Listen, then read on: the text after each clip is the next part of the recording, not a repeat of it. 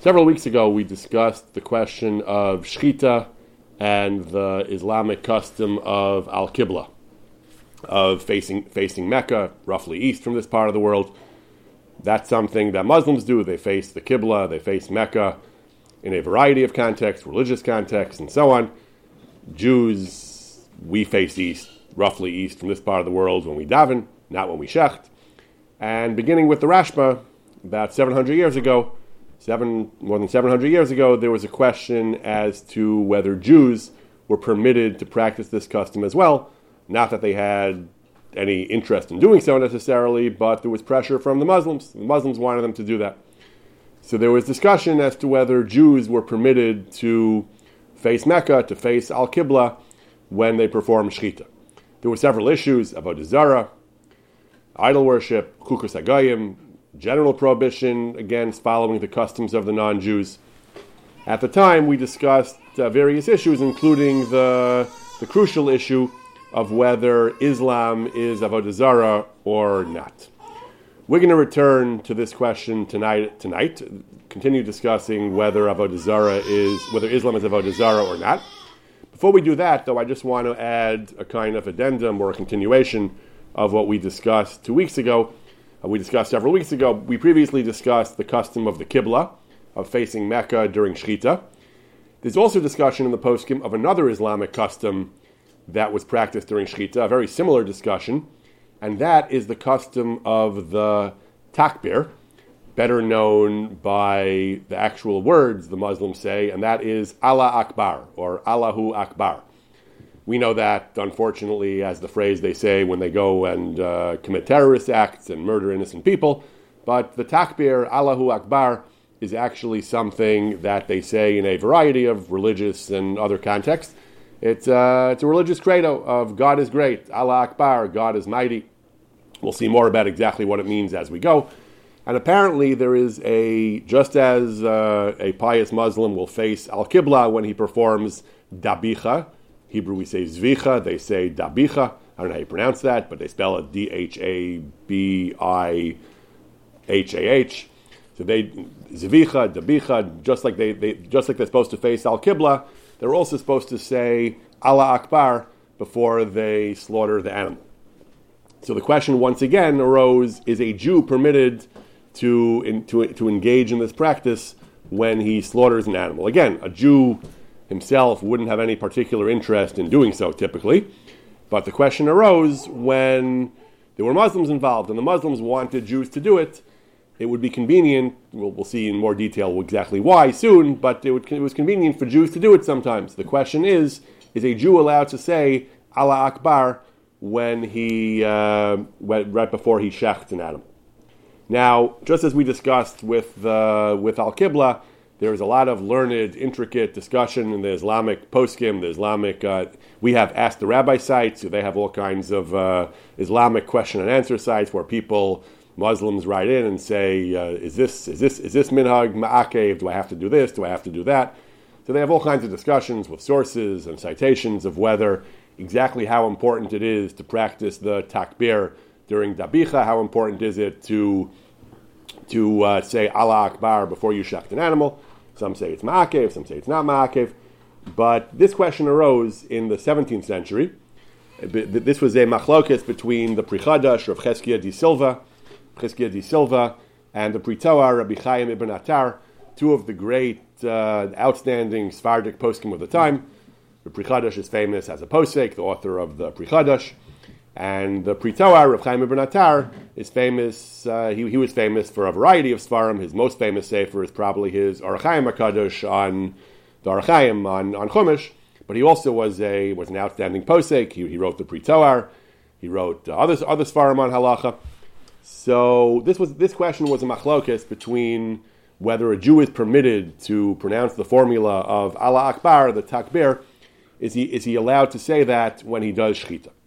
So the Pri Chadash rules as follows. The Pri Chadash says that in these areas, Islamic countries, that we have the same system we discussed previously, the same system in practice today, that when Jews slaughter animals, they take the kosher ones and the non kosher ones, instead of having to throw them away, they, they sell them to non Jews, which minimizes their which minimizes their, uh, their, their, their, liability, their, their economic exposure if things go wrong.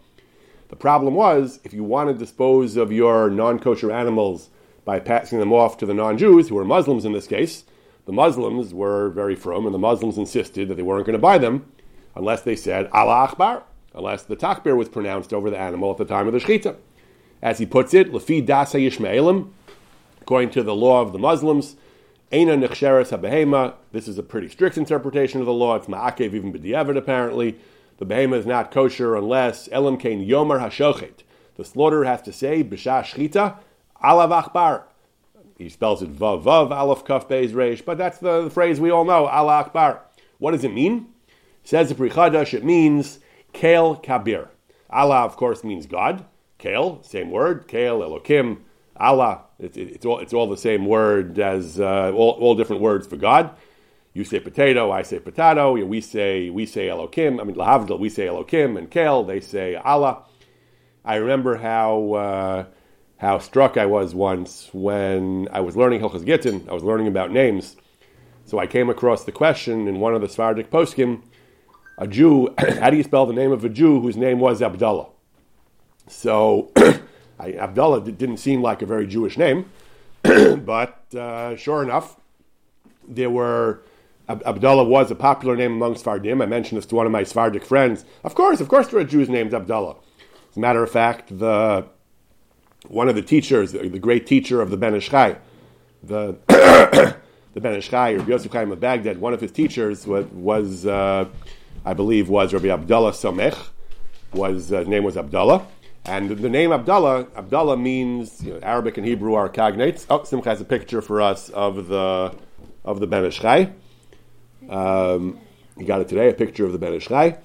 So Rabbi Abdullah Somech was a teacher of his, I believe and his name was Abdullah. So Abdullah, Hebrew and Arabic are, I think, cognate languages. Uh, Abdullah means Ebed, Abed of Allah. Abed is Eved, Allah is God. In other words, in Hebrew we have a name Ovadia. Ovadia means Oved Hashem or Eved Hashem. In Arabic we say Abdullah, meaning Eved of Allah. And in Yiddish we have Gottdiener, which means Deen means to worship, he who worships God. So it's all the same name. Avadia, Abdullah, Gottdiener.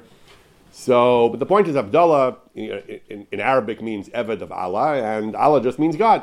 So, Allah Akbar, what does Allah Akbar mean? Allah means God, and Akbar says the Pri Chadash means Kabir. In Hebrew, Kabir means mighty, powerful. So, Allah Akbar is God is great, God is mighty, which is actually what the phrase means. Uh, the Allah Akbar, that, that, that is roughly what it means. It means God is great. So, he says, now the Muslims are very particular that, that the Shochet say this at the time of the Shechita. And just like we're very strict about saying things at exactly the right time, and even a few seconds too early or too late is not good, they're very strict as well. Hey makpidim, these words cannot be said el samach l'shchita miyad. It must be said immediately prior to shchita. And the Pri Chadash doesn't seem to doesn't seem to have occurred to him that there was anything religiously problematic about a Jew pronouncing this formula. His only question was a technical one. What do you do about the birchas shchita?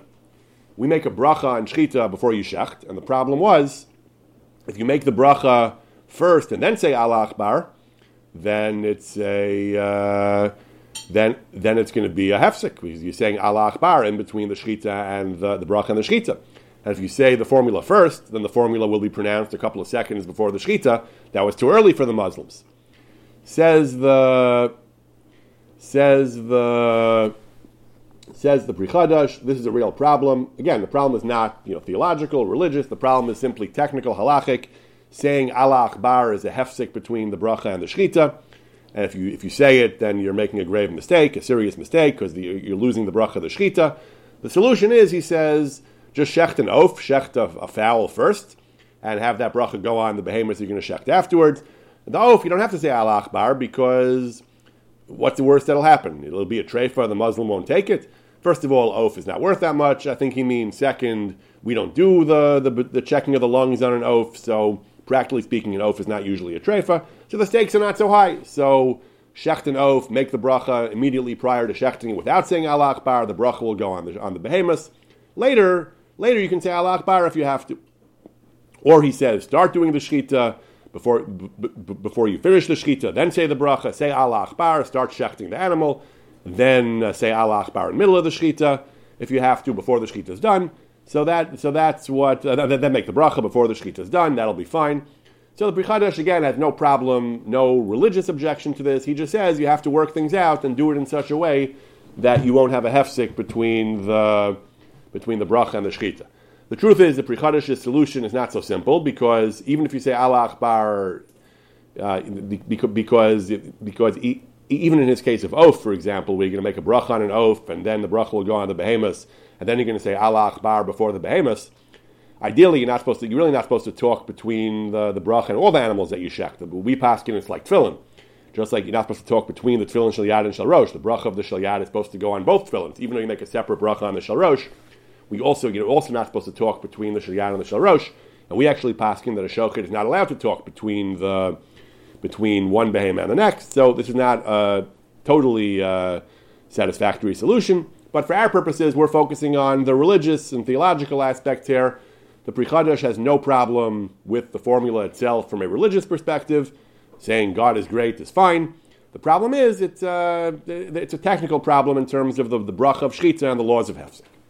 So who required, who required that Allah the, the Muslims requires the Jews say that?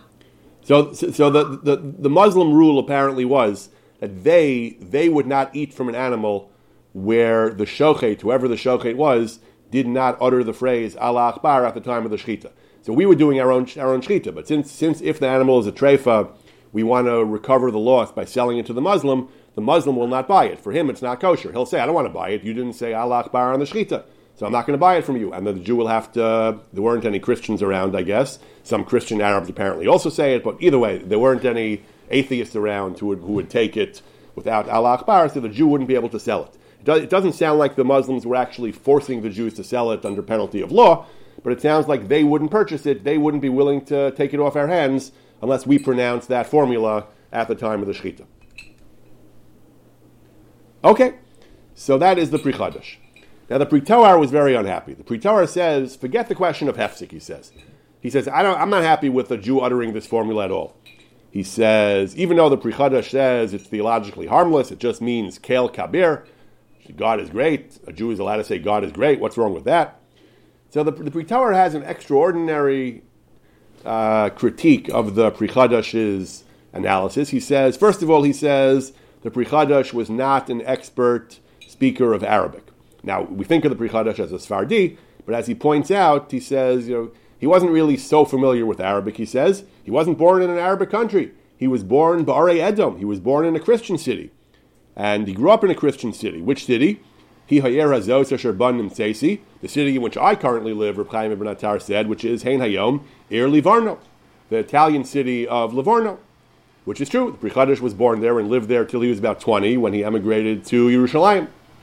And the Pri Toar lived there at this point in his life. So even though we think of the Pri and the Pri Toar as quintessentially Sephardic poskim, who lived in Arabic speaking countries for at least much of their lives, he didn't grow up speaking Arabic. When he went to school, he didn't learn Arabic. He didn't. Uh, his younger years, where a person learns language, he didn't. He, didn't grow up on Arabic. Therefore, he cast aspersions. The Pri Toar cast aspersions on the Pri Chadash's understanding of Arabic.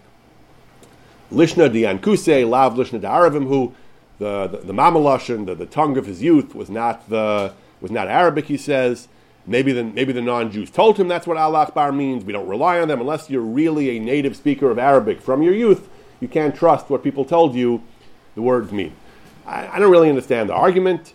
A person can learn a language when he grows up as well. It's easier when you're young, but people do learn languages as adults.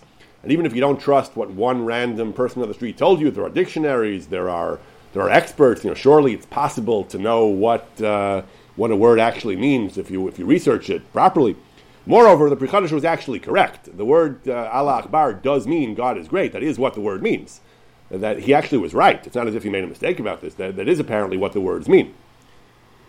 Furthermore, he says, the Pri Toar says, even if we accept the Pri Chadash was right and that Allah Akbar does mean Kel Kabir, who you, who's it going on? He says, is it really going on? Uh, is it really going on a uh, an incorporeal God, Allah, analogous to the Jewish God?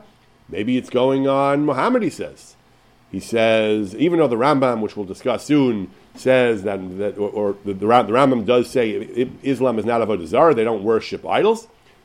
How do we know? Maybe they maybe they worship their maybe they deify their leader. Again, I'm not sure why we're. I mean, we know what Islam is. It's an old religion. It, it, it's a religion with a lot of written records or a lot of Muslims to talk to. I don't know why he's engaging in all this speculation about what Islam what, what Islam believes. And it's pretty clear that Islam is a monotheistic religion. Again, we'll, we'll, we'll get back to that soon. But the Pri Toar has all kinds of objections to the Pri Chadash's uh, taking for granted that Allah Akbar is an innocent theological declaration.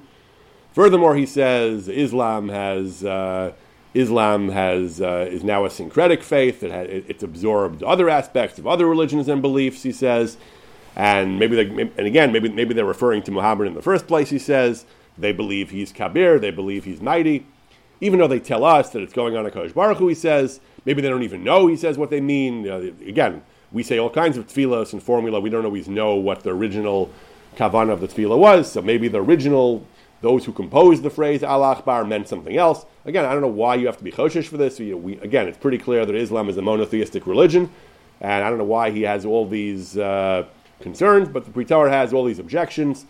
And again, I'm not even sure why it matters. If, they, if, if the original, if the, if the originator of the formula had an idolatrous intent, but they use it today to just mean God is great, not sure why that would be a problem if their initial intent was something else, but that's what he says.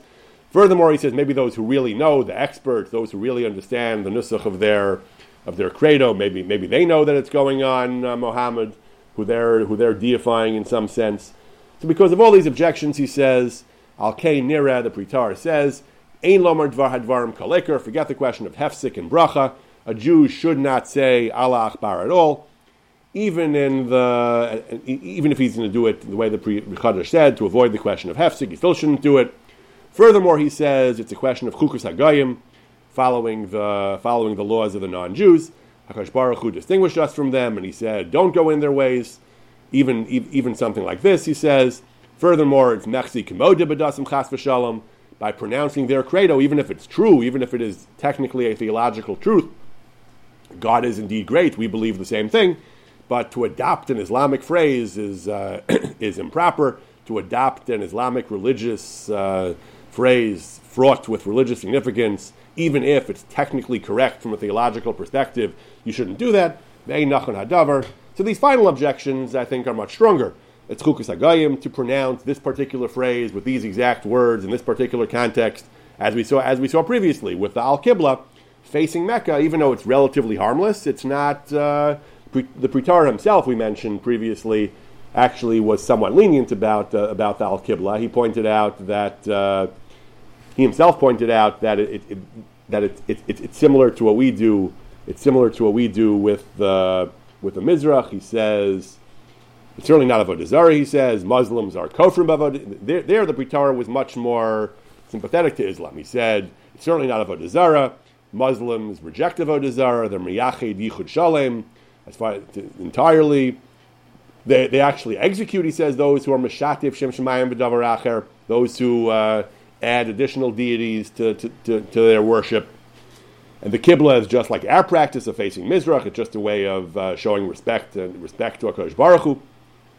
And uh, they stole it from us, he says, that, the, that they wanted to be Shechita Ruyel of.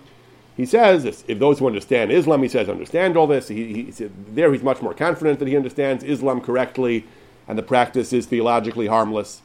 However, he says, uh, that was even worse. Facing Mecca is, is, is fundamentally about Muhammad. The, the, the, place of Mecca has significance specifically to Islam. Saying God is great, that's universal. That, that Judaism believes as well. Facing Mecca is uniquely Islamic.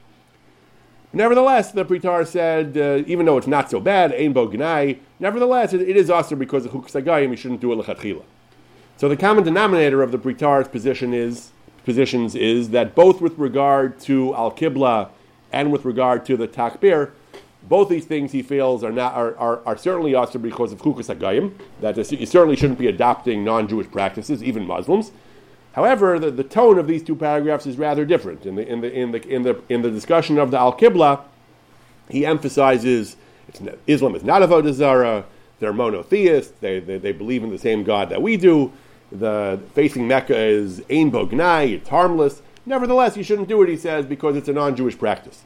In the discussion of the Takbir, for some reason, he's much stricter. He suspects them of all kinds of nefarious worship of idols, even though the words Allah Akbar seem perfectly okay.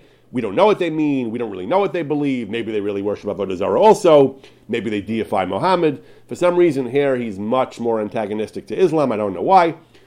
But anyway, the bottom line is, in, in, both cases, he's opposed to the practice because, uh, in, regarding both practices, he's opposed to them because of Chukas HaGayim.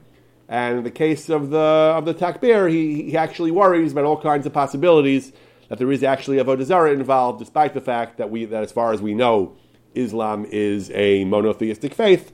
Nevertheless, he's concerned about uh, possible elements of Avodah Zarah. Now, the tshuva I want to focus on tonight is a tshuva of the Rambam. This is an extraordinary, it's a famous and extraordinary tshuva.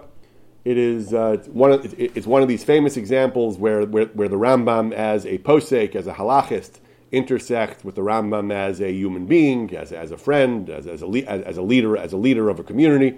It is a thoroughly fascinating tshuva, and it deals ultimately it deals with the question of whether Islam is Avodah Zarah or not. Now, we mentioned in the previous share regarding the Al Qibla that the general consensus of poskim is that Islam is not Avodah Zarah. And certainly that's based on what we understand. I'm not, I'm not, an expert on Islam, but what I understand, what I believe we generally understand about Islam, is that Islam is not Avodah Zarah.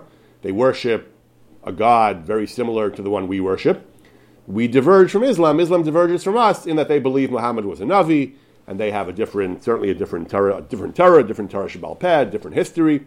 But the ultimate theology is not that different from what we believe. And generally, we assume that Islam is not of a Vodazara. This is the position, most notably, of the Rambam. The Rambam certainly knew as much about Islam as anybody else and knew as much Torah as anybody else. And the Rambam is the most famous exponent of the view that Islam is not of a Zarah. The Rambam says this in various places in his writings, and at greatest length in this tshuva that we're going to study tonight. Before we get to the tshuva, though, we'll quote briefly one passage from his Yad HaChazaka, passage from the Yad HaChazaka is an interesting passage. It is in the discussion of Yayin Nesach. The halacha is that, that eh, food or wine that was offered to Avodah Zarah is Aser, Takrovis Avodah Zarah, Zivche Mesim, it's Aser Bahana. So a korban that was slaughtered uh, to an idol is Aser Bahana. Jews can't, certainly can't eat it, they can't even benefit from it. Wine that was poured, a wine libation for an idol, that's called Yayin Nesach. That's Aser for Avodah, that's Aser, Aser Midaraisa as a form of Avodah zara. Chazal made a major expansion of that. Chazal said any wine that was handled by a non-Jew is asr. That's called stam yenam. It's asr b'shtia. It's asr bahana. It's asr to drink. It's asr to have hana from it. That's based on, at least in part, that's based on the din daraisa of yayin esech. Any wine that was handled by non-Jews is also asr. There were, there were, several reasons for that. One reason is because of avodah zarah. He might have used it for avodah zarah. Another reason is as a barrier against intermarriage. But that's the halacha of that's the halacha of stam yenam. And the Rambam is discussing how the law of stam yenam applies vis-a-vis non-Jews who are not idolaters. He's not a Jew. He's not a ger. He's he's an, he's he's hundred percent Gentile, but he's uh, he doesn't worship idols. So how does the halacha of stam yenam how is that affected by the fact that he doesn't worship idols? So the Rambam writes that a ger toshav which is someone who keeps, who accepts upon himself, formally commits himself to the seven Noachide laws. His wine is still Asr B'shtia. You still can't drink wine that he handles. However, Mutter Bahana. You're allowed to derive benefit. Unlike ordinary Stam Yenam, which is Asr even Bahana, the, the, the, wine of a Ger Toshav is Mutter, Mutter Bahana. We'll discuss our practice about Stam Yenam momentarily, but the, the, norm, the, the, the classic halacha of Stam Yenam is that it's Asr Bahana, Ger Toshav is an exception because he has formally renounced idols. The Rambam goes on. V'chein, and the, the remainder of this Rambam has been somewhat uh, butchered by the censors or to appease the censors, but the, the, the proper text of the Rambam is V'chein kol goy avodah The same applies not just to a formal ger toshav, but to any non-Jew, to any Gentile who does not worship idols. Kugon elu hayishme'elim, such as these Muslims, the Muslims that we know in our time. So again, the halacha is yenan asr b'shtia umutter bahana. You still can't drink the wine, but it's mutter bahana. You can sell the wine. That is the ruling of all the Gaonim. Aval Hanotzrim, but the Christians are Ovdev Odezarahain. They are considered idolaters. And the Stam Yenam Asr. And their wine is Asr Bahana. Not only can't you drink it, you can't even have any kind of benefit from it at all. So those lines, from Ovdev those lines were omitted from the standard printed Rambams because of the censors. They didn't want to offend the Christians, or the Christians made them take it out, or they didn't want to offend the Christians. Preemptively, they took it out. But our focus now is not tonight on what tonight is not on whether Christians are idolaters. Our focus is on whether Muslims are idolaters. And the Rambam says explicitly, even in the censored text, that a guy who's not Oved Avodah Zarah, for example, Elu HaYishmaelim, Muslims are not considered Oved Avodah Zarah. This is actually the basis for, more or less, the basis for our leniencies today. Today, wine without a hechsher is considered stam yenam, you can't drink it. However, it's not asr bahana.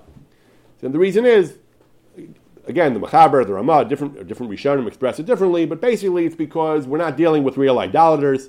The Ramah brings a tradition that of Avodah are not real of Avodah even Christians. They, they, they, don't, they don't, uh, they're not as uh, enthusiastically committed to their idolatry as they used to be. The Rambam says that Christians are of Avodah their wine is Asr Bahana, but the Yishmaelim of the wine is not Asr Bahana.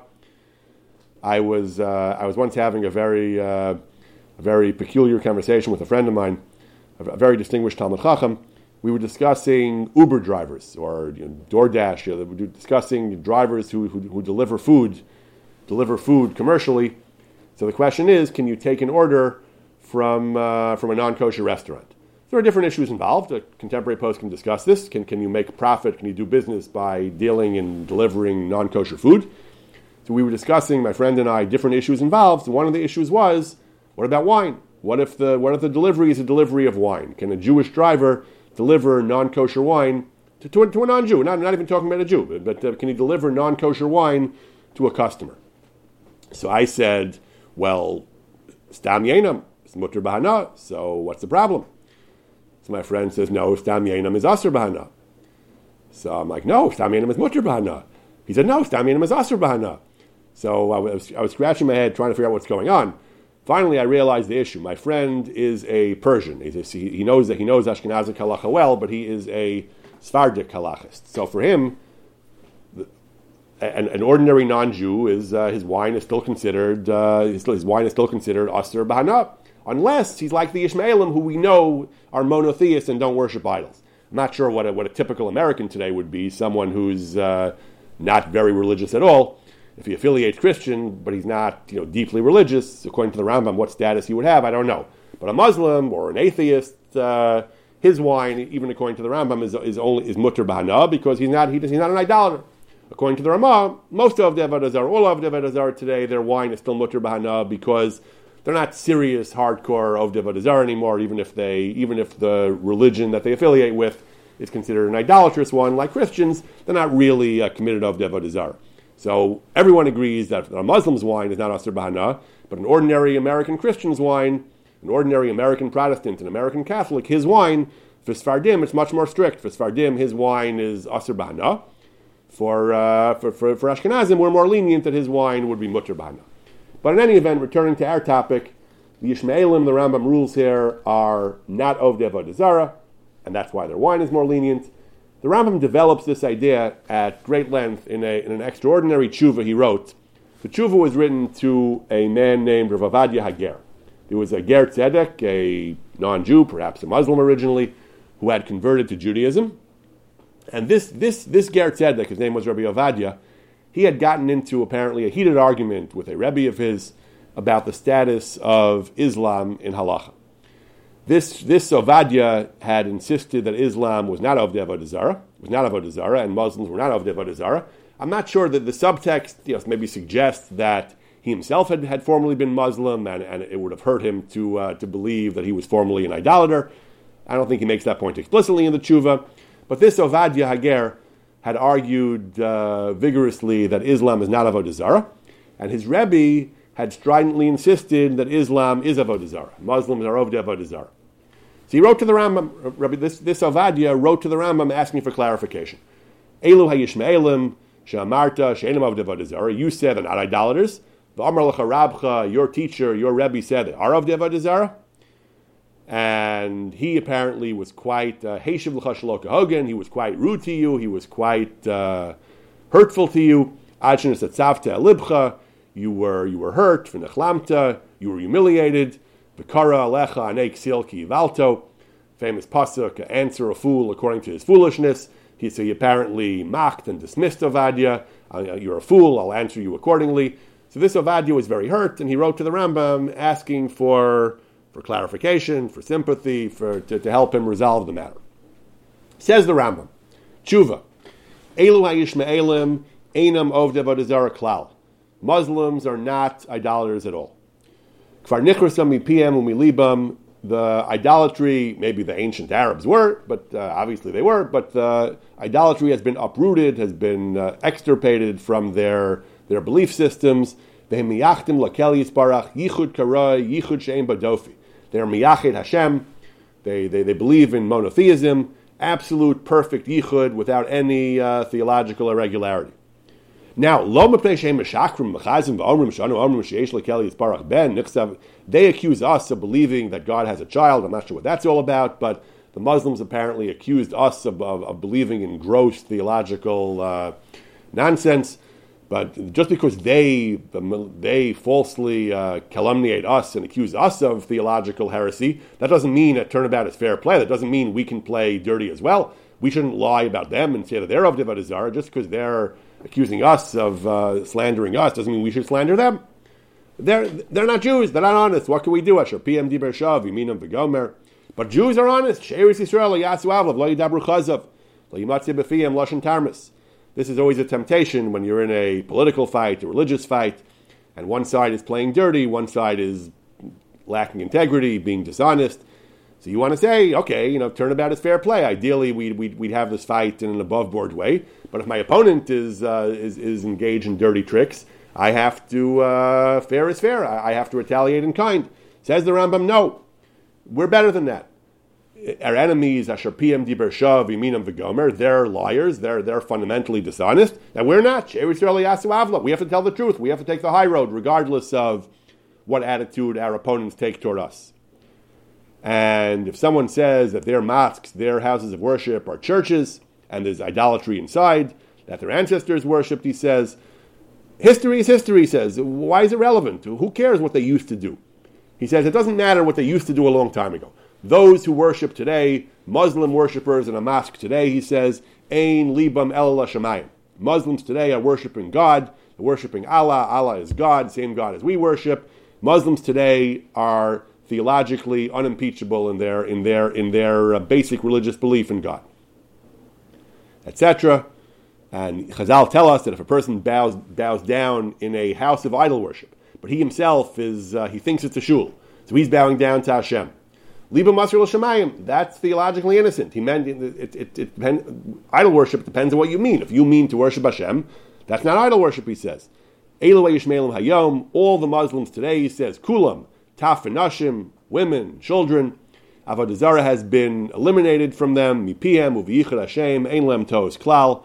They, they, they, make other mistakes. They make mistakes about Muhammad and other things, but their belief in Yichud Hashem, the belief in the fundamental belief in God, they are entirely correct about their beliefs in God.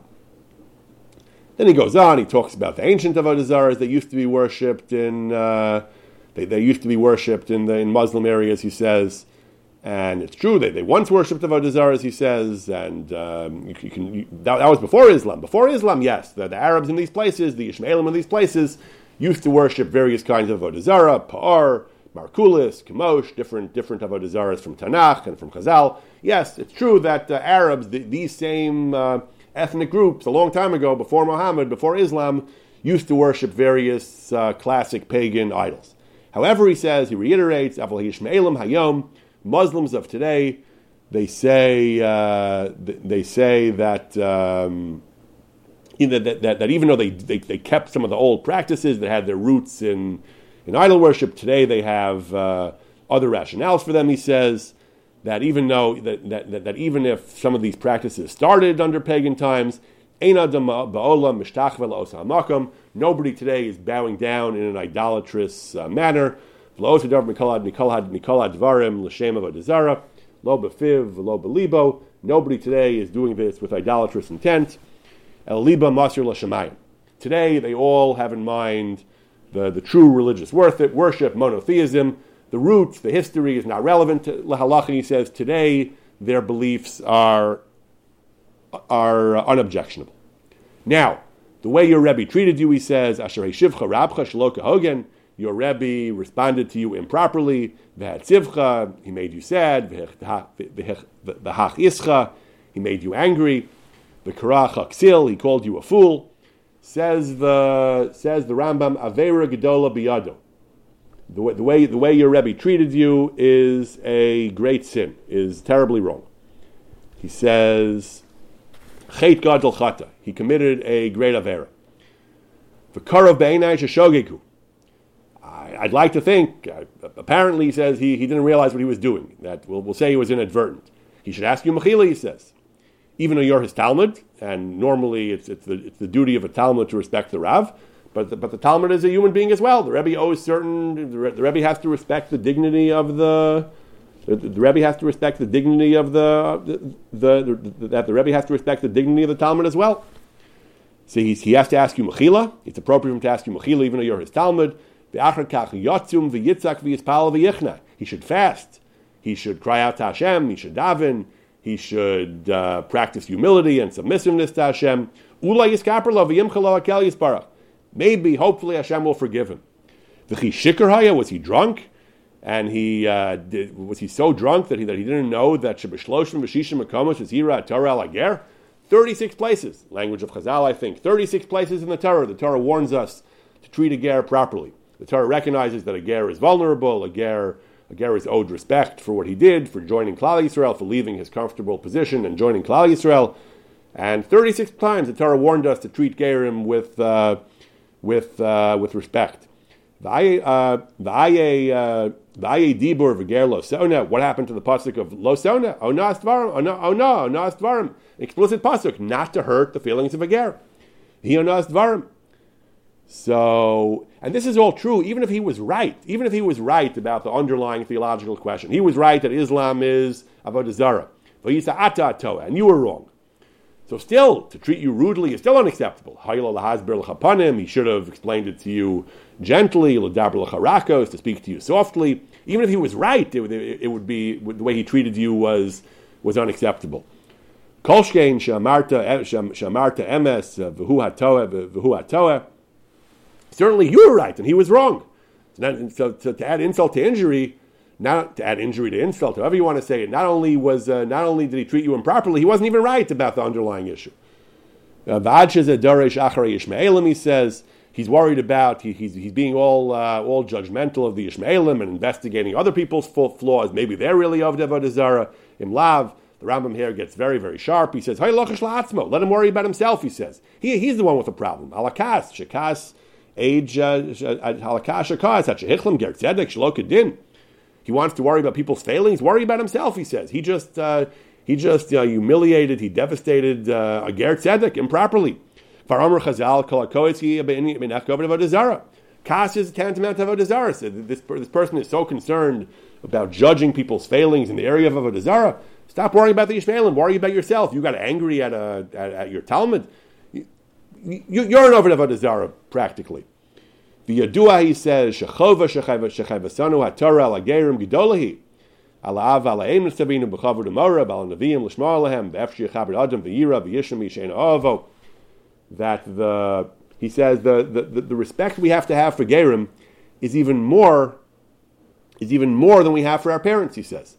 Parents, you're commanded to have kavod, to have respect, mora, to have awe or reverence. Nevi'im, we have to listen to them. All right, doesn't say you have to love your parents. Doesn't say you have to love the Nevi'im. You have to listen to them. You have to obey them. You have to respect them. That's what it says. A person can honor somebody and respect him and show him reverence, and not particularly like him. He says, "Alagerim." The Torah goes even further. Alagerim tivanu be'ava. That the that the Torah says you have to you have to love gerim. It's va'ohev ger lechem asimla. You have to love gerim. So with, this with this Rav what this Rebbe did, he says, is terrible. And unex- besides the fact that he was wrong about the underlying issue, it was terrible. It was in violation of dozens of psukim in the Torah. It's tantamount to Avodah Zarah himself. It's in violation of, a, of, of an incredibly uh, high, incredibly high responsibility of loving the ger. He called you a fool. V'zeshel karel chaksil. Tema gadolhu, he says. He says, I, am I'm flabbergasted. Somebody could do that, he says. Adam sheiniach aviv. A person who abandoned his parents. He abandoned his, his religion, his, his, his, whole, his whole society. Makam aladito, malchus amo. He abandoned the place where he was born, the, the, the, the, the, nation in which he lives, the Yadam Hanatuya, the Haven Be'ain Libo, Bav Nidvak Nidvak Bu'umazu, and he joined Judaism. Judaism is not a popular religion, a popular ethnic group today, he says. Hiyayom Lamisav. Lamisav Guy, Evan, uh, Evan Moshelimbo. He says Jews are not popular today. Jews are the underdog. Jews are ruled over by others. He says it's such an incredible thing that you did to become a ger. To, to just because you saw the, the truth, you abandoned everything that everything that, that gave you comfort and ease, and you joined the Jewish people, and you recognize Shadasim Das Emes V'Tzedek. You realize that Judaism is true. The Haven Darchei Yisrael. He understands the ways of the Jewish people. V'Hikir Hakol V'Radaf Acharei Hashem. B'Derech Hakodesh V'Nichnas Takas Ashchina. V'Nisavek Ba'afar Raglei Moshe Ben Olav Hashalom Rabban Neviim. V'Mitzvosav. V'nisoa libo le'ar ba'arachayim v'lalos l'malos hamalachim. Incredible things the Rambam says. He, he's, he's talking about how incredible, how wonderful, how how just uh, how beautiful everything he did was. He abandoned everything he had, l'shem shemayim, just for the sake of truth, for the sake of Hakadosh Baruch Hu, for the sake of the Torah. Came tachas kanfei ashchina to to benefit from the or, the, the, the light and the life of the Torah and he, he reached the level of malachim, meaning you, Ovadia Hager, all these things are true about you. He abandoned the, the temptations of Olam Hazeh. Someone who, who, who, who did these incredible, these amazing things, Misha Zu someone would call you a fool. Chalila Lo Ksil Karashim Shimcha Ela Maskil a little bit of a pun, a play on words. The, the appropriate word for you is not ksil with a samach. Hashem does not call you a ksil. Hashem calls you a maskil from seichel, from someone who uh, achieves success and understanding, who's, who is uh, sophisticated. Upikeach, umevin. These are the words that are appropriate for you. Someone who is uh, sharp and astute, who understands. V'holech nechachos talmido shel Avram Avinu. You are a you are a true disciple of Avram Avinu. Sheiniach avosav all these things we said before. Avram abandoned his parents, Moladito, his place of birth. V'natach re Hashem, he followed Hashem. Misha biriches Avram, Rabban, v'nasan v'nasan lo schara ba'olam hazeh v'olam haba. The Rambam gives him a bracha, this Ovadia Hager, Hashem, who blessed Avram and gave him uh, and gave him the and gave him schar and olam riches and success, and, and olam haba, of course. May He Hashem bless you as well. May He give you schar karoi ba'olam hazeh Ulalam haba. May he give you schar in this world and the next. V'yarech yamecha ad she, ad Torah mishpatei Hashem l'chal adaso. Until you, should have a long life, you should be able to teach Torah to the Jewish people. The Yizkos liros b'chal nechamos asidos liyisrael. May, may, may, he, may he grant you the merit to see all the comforts of the Geula that Hashem will bring on Klal Yisrael. That is the pasuk I think that Moshe said about Yisro that that Yisro joined. He, he, told Yisro, "Stay with us, and you'll benefit from all the all the good Hashem will do to us. Will benefit you." And apropos pasuk for a obviously, Ki Hashem diber tov al Yisrael, Moshe b'Rabbi Maim. This is an incredibly moving tshuva. As I said, it shows the Rambam both as a halachist. He addresses the question of is Islam avodah zarah, resounding no a historian as well. Rambam talks about the history, ancient Arabic culture, contemporary Arabic culture, but also the Rambam is a human being. The Rambam is giving what we would call chizuk. The Rambam is trying to is trying to uh, make him feel better. This, the, the Rambam has so much uh, respect and admiration for this ger. The Rambam recognizes In the Rambam we read mostly as a halachist, someone who deals with uh, kind of the, the cut and dried halacha. But the Rambam, the Rambam had the soul of a poet as well. The Rambam had the emotions of a uh, there are other there are other chuvas of the Rambam where, where, he where he shows his emotional side, his side as a human being, but but but this this, this, is the Rambam uh, showing sides of him. We don't always see. The the underlying halachic point, which is a crucially important one, is that Rambam insists Islam is not is not a avodah Additionally, the Rambam goes on and on lauding, praising, admiring what, what this Ovadia did, and sharply castigating the person who, uh, who treated him like this, and assuring him that we have nothing but the greatest respect for him, and, giving, and blessing him that he should merit all these, uh, all these things. Easy to say now, I guess, but if, if, if, I was humiliated and insulted by my Rebbe, and then I got a letter like this from the Rambam, that, that, that would kind of make up for it, and, and, a letter like this from the Rambam would, would be just uh, unimaginable, uh, unimaginable, an unimaginable joy and comfort. I don't know how Rav Ovadia felt about this. Presumably, he was at least, uh, hopefully, he was at least somewhat felt somewhat better after reading this. But this is the this is the letter of the Rambam. We know, incidentally, maybe we'll discuss this another time. We know the Rambam was very sympathetic toward Gerim.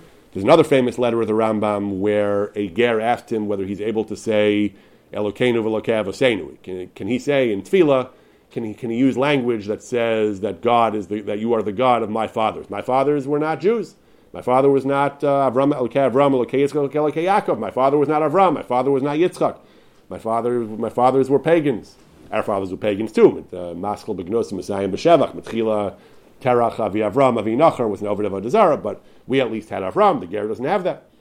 So the Rambam has again a beautiful letter reassuring him that a Ger is in no way inferior to a Jew and that Avram is his father as well. That, that, that by he may not be his biological father, but by choosing to, to, to making the conscious and deliberate choice to cast away the, the, the idolatry and the falsehood and to embrace the Torah and truth and God, he, he certainly is considered a, a, a descendant of Avram Avinu in a, in, in, a, in a very real sense and so on.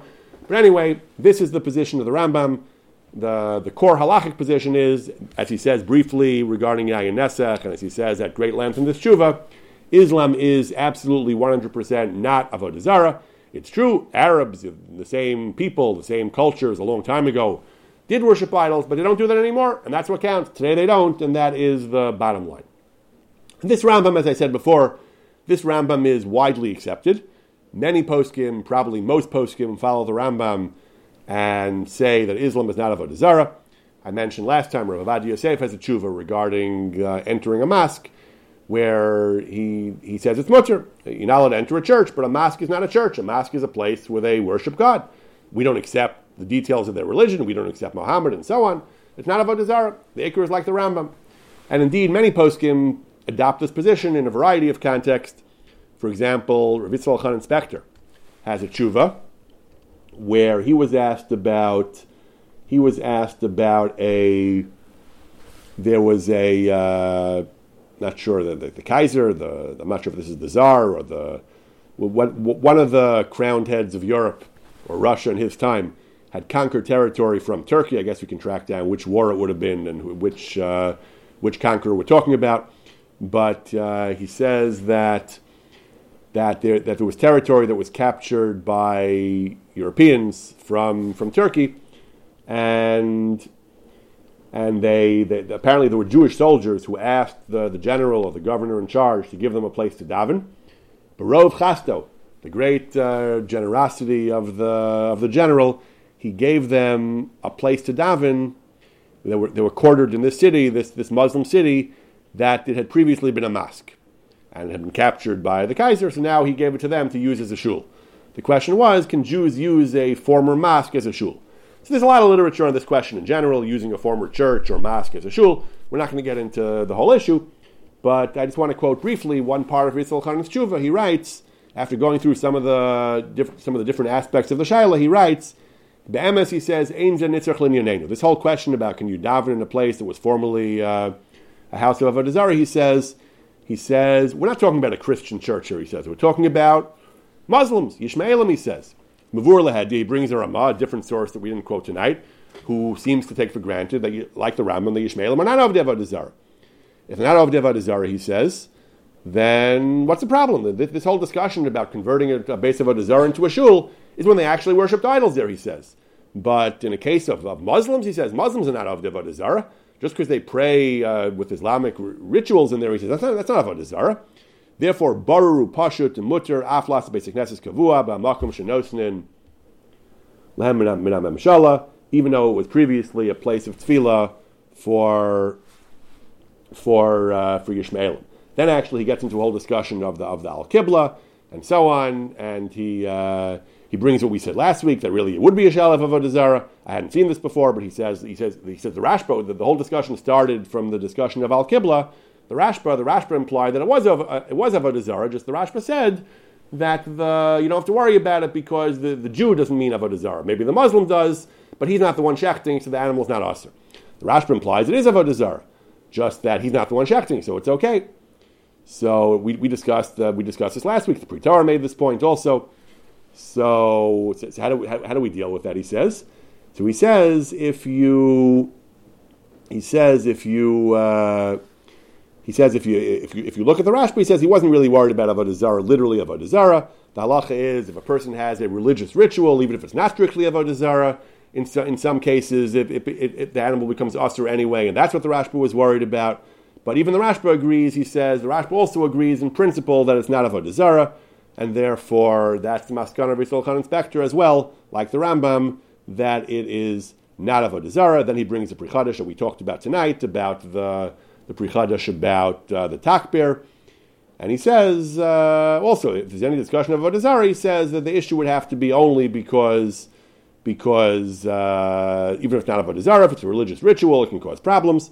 But uh, but Mikra Din says Mikra Din says says Rav Chanan, Islam is not a Zarah. Ravadia says that's the consensus of the poskim, and that's indeed the position of most poskim.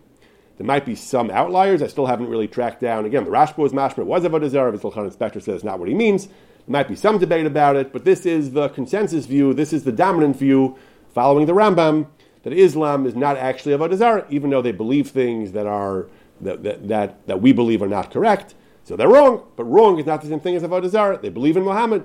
We don't believe in Muhammad. That's fine. But the bottom line is the God they worship is a monotheistic God. It is not a pagan deity.